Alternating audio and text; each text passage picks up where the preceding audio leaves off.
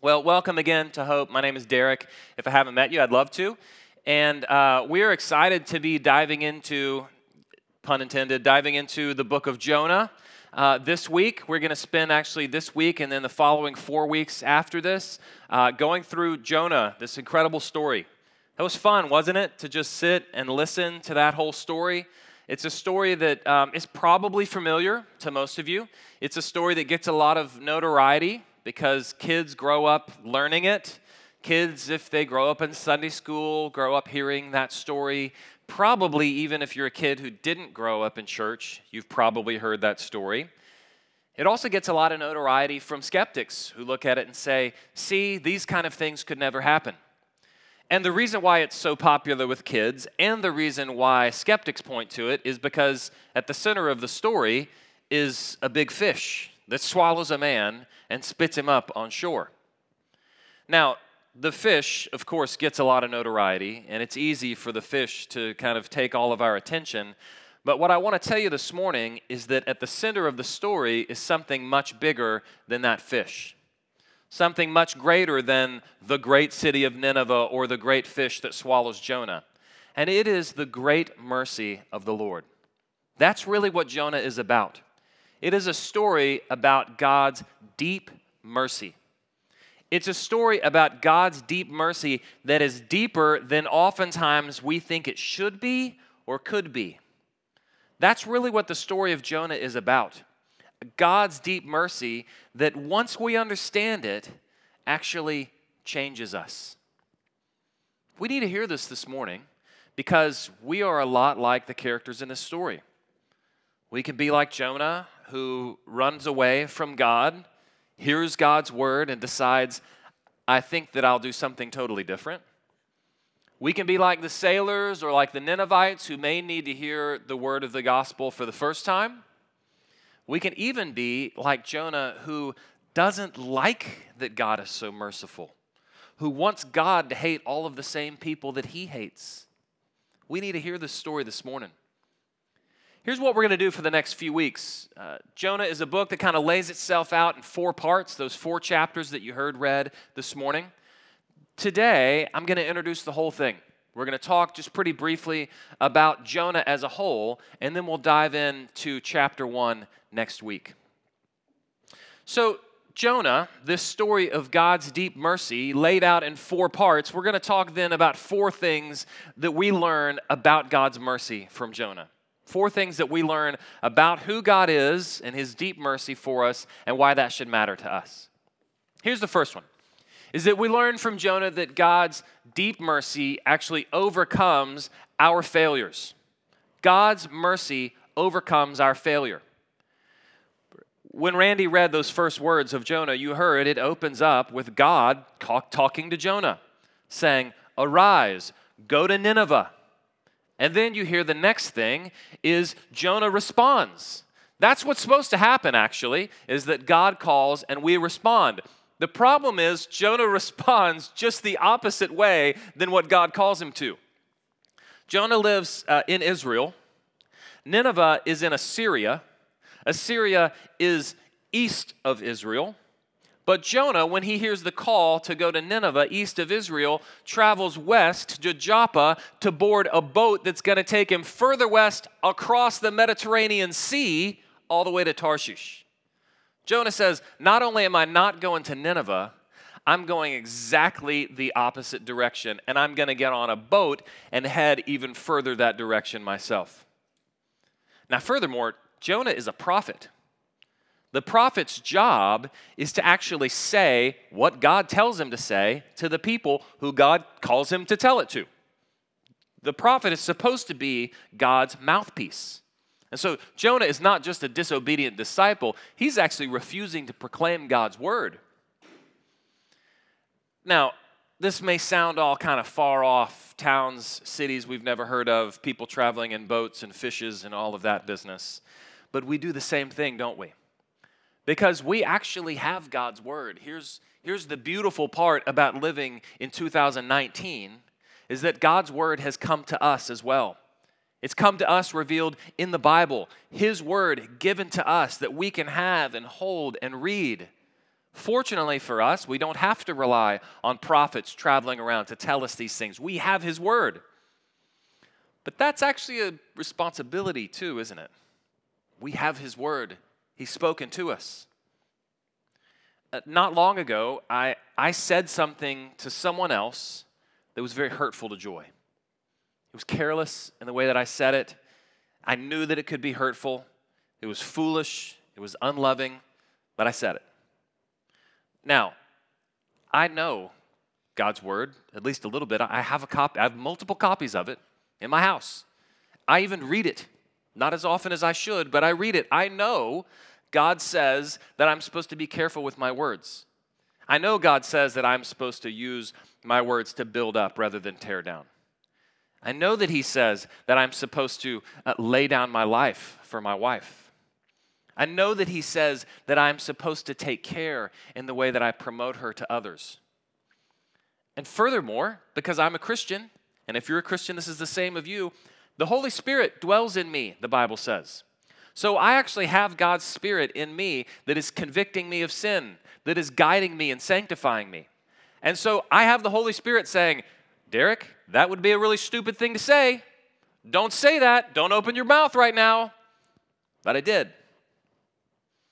The word of the Lord came to Derek, son of Randy, and he traveled to Tarshish, just the opposite direction. What do we do when we find ourselves as total failures? What do we do when we open up God's word and we see a total failure like Jonah? What do we have to hope in? Well, our hope is that God's mercy is deeper than our sin, as we have just sung. Our hope is that God's mercy is greater than we even think it could be or should be sometimes. Our hope is that God's mercy actually overcomes failures like us. See, we could have read that story like this The word of the Lord came to Jonah Arise, go to Nineveh. Jonah instead got up and booked a ticket to Tarshish, and so the Lord struck him down. End of story. That would have been well within God's rights, that would have been just. Or Jonah boarded a ship to Tarshish, and the Lord brought a storm, and it sunk the boat, and Jonah died. That would have also made sense. Or the sailors threw Jonah overboard and he sank to the bottom of the ocean and he died. That also would have made sense. It would have been what Jonah deserved. But it's not what Jonah got. God was merciful, deeply merciful to Jonah. He is deeply merciful to us as well. This is a great story of God's deep mercy that is deep and deeper oftentimes than we even want it to be than we think that it could be, than we think that it should be. He's merciful even to failures. Here's a second thing is that God's mercy overcomes our shame. All right, look at what Jonah does. Again, we're still kind of in chapter 1 here. Jonah not only boards this ship going to Tarshish, which is the opposite direction, and across the Mediterranean Sea, he is going as far away as he can from where God tells him to go. But did you pick up on this too? He's on the boat and he goes as far down deep into the boat as he can find. He finds the deepest, darkest corner in the boat, and then, just in case you thought he couldn't retreat any further, he goes to sleep. Now, I don't know if this is a technical term, but I'm going to call it shame sleep. This is Jonah retreating as far as possible and saying, you know, I can't deal with myself. I don't want to hear anything else. I don't want to hear God talking to me. I can't deal with all of this. So the best thing for me to do is just, I'm just going to go to sleep. I'll remove myself from the world. Maybe you've done that before. Maybe you've just kind of checked out from the world and literally just gotten in your bed and gone to sleep for hours or days. Or maybe your removal is simply removing yourself from relationships. Or it's kind of checking out and numbing yourself just by overdosing in entertainment. Whatever it is, sleep or relational removal or you know Netflix numbing, whatever it is, it's all driven by the same thing, and that's running away from our shame, running away from our guilt. Uh, there's a character in one of Flannery O'Connor's novels who says this very famously that he thought that the way to avoid Jesus was to avoid sin. What that means is if I can somehow find out how to run away from my sin and not deal with it, then I won't have to deal with the difficult process of repentance and faith. Then I won't actually have to deal with Jesus in reality. I can deal with kind of fake Jesus, and he won't actually have to come to work here. We can do that sometimes, can't we? Retreat, run away. Now, here's what's even worse for Jonah is that retreat actually led him even into cynicism. See, Jonah retreats further and further, and the Lord continues to pursue him. And the Lord brings a storm that's supposed to wake him up, right? And then he brings the captain of the ship, who actually literally does wake him up. And then he's in front of all of these sailors, and they're saying, Who is it that could be responsible for this? What's happened? And finally, Jonah at least gets this part, and he says, It's me. I'm running away from God. But what's supposed to happen here? He's supposed to repent. This is God calling Jonah to repentance. Jonah is supposed to call on the name of the Lord, offer sacrifice, make vows, which, by the way, are all the things that we see the pagan sailors doing, not the things that we see God's prophet doing. And just FYI, this is a theme that runs through the book of Jonah. The people who are not God's people in the book of Jonah are always acting more godly than Jonah, the one who's supposed to be actually godly, the prophet of God. But Jonah, instead of crying out to the Lord, instead of repenting, instead of clinging to the Lord's mercy, says, You know what? Just throw me overboard. Let's just get rid of me. Let's just be done with this. He sinks into despair, thinking that he will sink to the bottom of the sea and it'll all be done. But God's mercy is deeper than Jonah's despair. God's mercy is deeper than that sea. God's mercy overcomes even our shame and what leads to our cynicism and the despair that we oftentimes feel. If you're anywhere in that spectrum this morning, let me remind you of God's mercy. It is deep enough to overcome your guilt, your shame, your cynicism, your despair.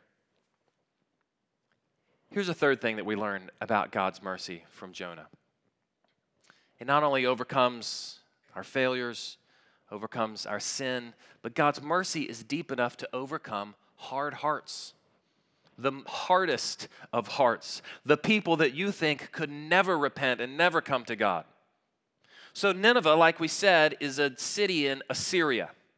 Assyria at the time was a major world power. And if you look at kind of the Assyrian history, you'll see that actually just a few years after this, Assyria is the country that attacks Israel and really ends Israel's history. The northern country of God's kingdom, Israel, is actually attacked and taken captive and sent into exile by Assyria. They're the ones who are going to do that. In fact, a few years after Jonah, uh, there's a rise of these Assyrian kings who are incredibly cruel and, and really just expand their empire in these horrific ways and attack so many people and spill so much innocent blood. They are not nice people. Now, at the time that Jonah is actually preaching here, and we know of kind of when he lived from the book of Second Kings, Israel is actually in some relative peace. They're pretty strong politically. So they're not necessarily threatened by an attack from Assyria.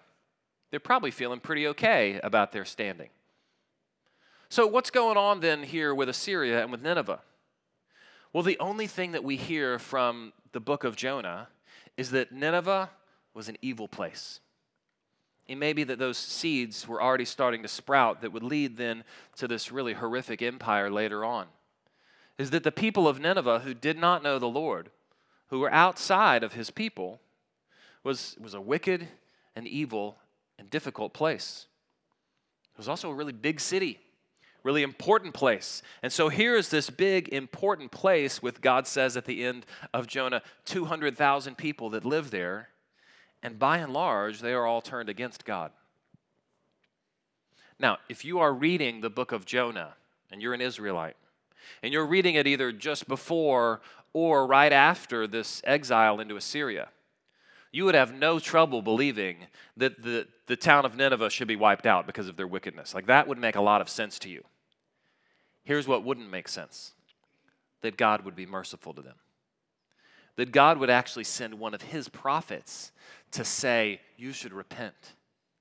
That God would send a warning to Nineveh to tell them that he's going to bring destruction on them so that they would have the opportunity to repent. These are the people that are the furthest from your mind of those who uh, will be receptive to God's mercy. I mean, we have these people in our heads, don't we, oftentimes? We're like, oh, that person would make a great Christian, right? They're not a Christian, but you know, they're not too far from it. But this person over here, man, I don't know how like the gospel could ever reach that person. You've got a list in your head right now, I know.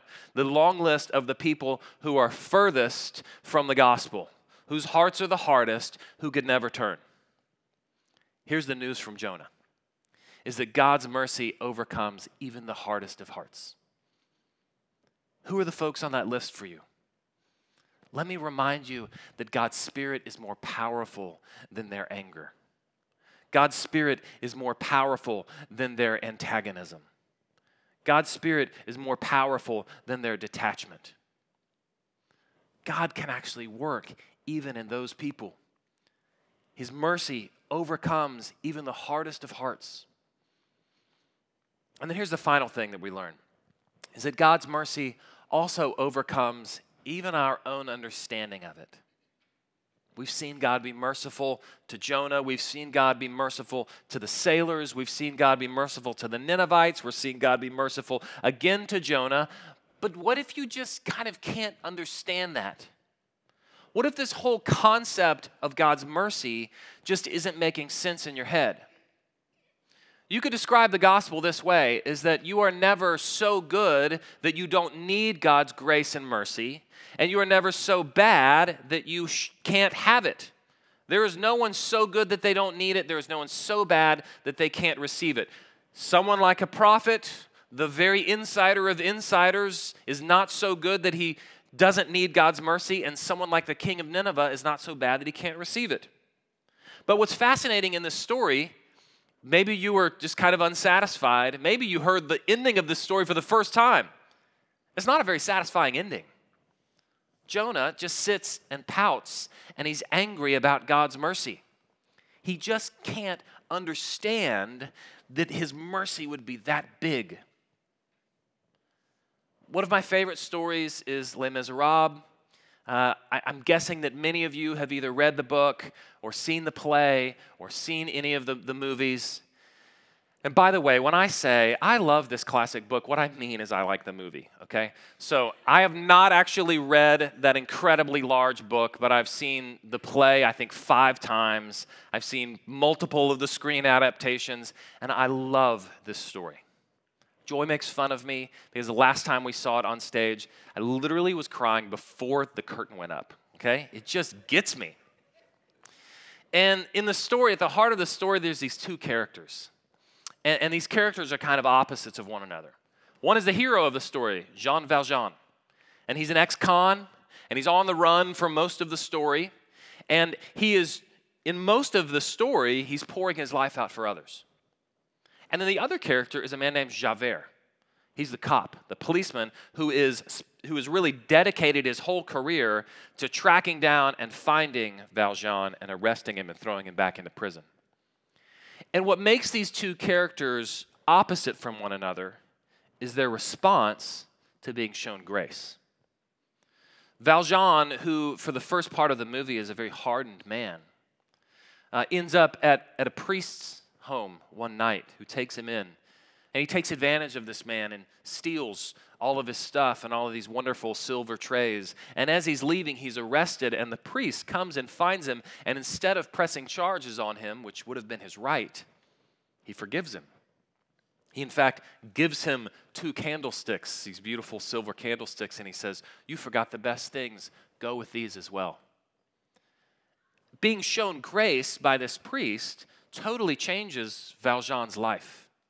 It changes him from the inside, where he, he begins to live out the rest of his life as one who pours out himself for others. He finishes out this story by serving and sacrificing for everybody. Grace has changed him completely. Javert is just the opposite. There, there's this really poignant scene where he is also shown grace and mercy. He's done something really despicable, and, and he's been sentenced actually to death. But Valjean actually takes him and instead of putting him to death, sets him free. He gives him his life. But Javert can't take it. He doesn't know what to do with mercy. He only understands justice, and he can't put mercy and justice together. And it drives him even to take his own life. Jonah is a little bit of a Javert character here, isn't he? He doesn't really know what to do with God's mercy. He's sitting on this cliff overlooking this great city full of people who have just repented, who have just called out to the Lord. This whole city that's been converted. And he just can't take it because he wants God to hate all the same people that he hates. And when God doesn't, he doesn't know what to do with it. What do we do with that? What do we do with that when we see it in our own hearts? What do we do with this story and with Jonah?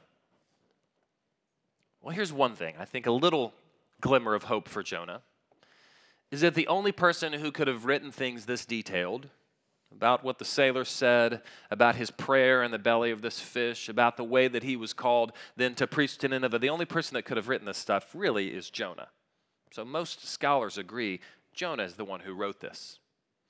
Now, how do you write something that condemning about yourself? Well, the only way is if your heart has actually been touched by the gospel. You can only be that honest about yourself. You can only paint that kind of picture about yourself if it, later on you've actually been changed by the gospel. I think there is a glimmer of hope for Jonah that maybe he softened. But here's the bigger hope is that Jonah shows back up in the New Testament. We have a new and greater Jonah that we worship. Jesus actually tells these crowds in Matthew chapter 12 when they're asking him to give them a sign. He says, I'll give you a sign, and it's going to be the sign of Jonah. He means two things by this. First of all, he means this is that I've come to preach repentance, to call you to repentance, just like Jonah did. And here's the thing if the Ninevites, a godless Assyrian city, repented from the message of a total failure of a prophet, how much more so should you, God's people, listen when God's Son speaks it to you? That's part of his point.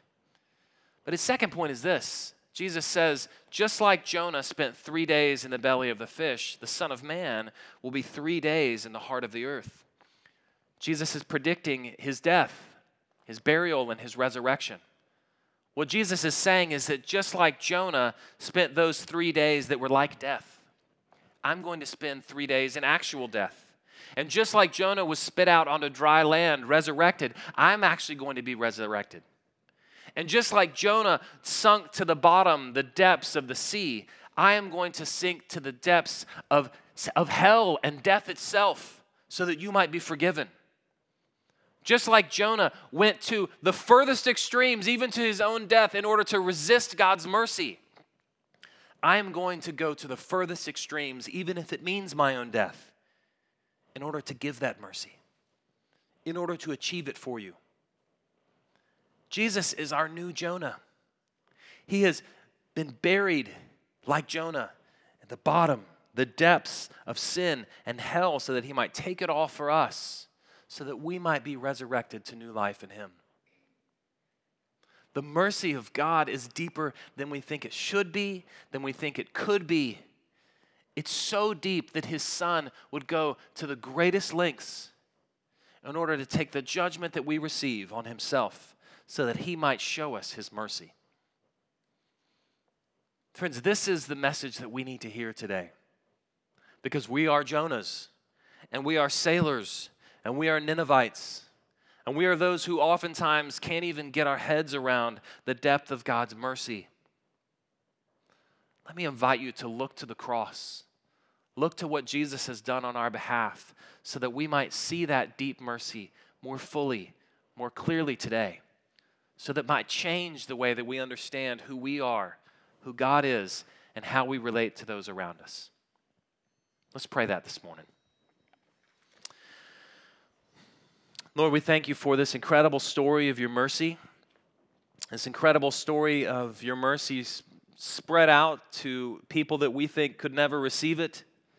Uh, Lord, to uh, hardened old sailors and to hard hearted disciples, to, to godless kings and to pouty prophets, and to people like us who need to hear of this mercy. We need to hear this good news that you have come to do something for us that we cannot do for ourselves. Lord, will you speak to our hearts this morning? We pray in Jesus' name. Amen.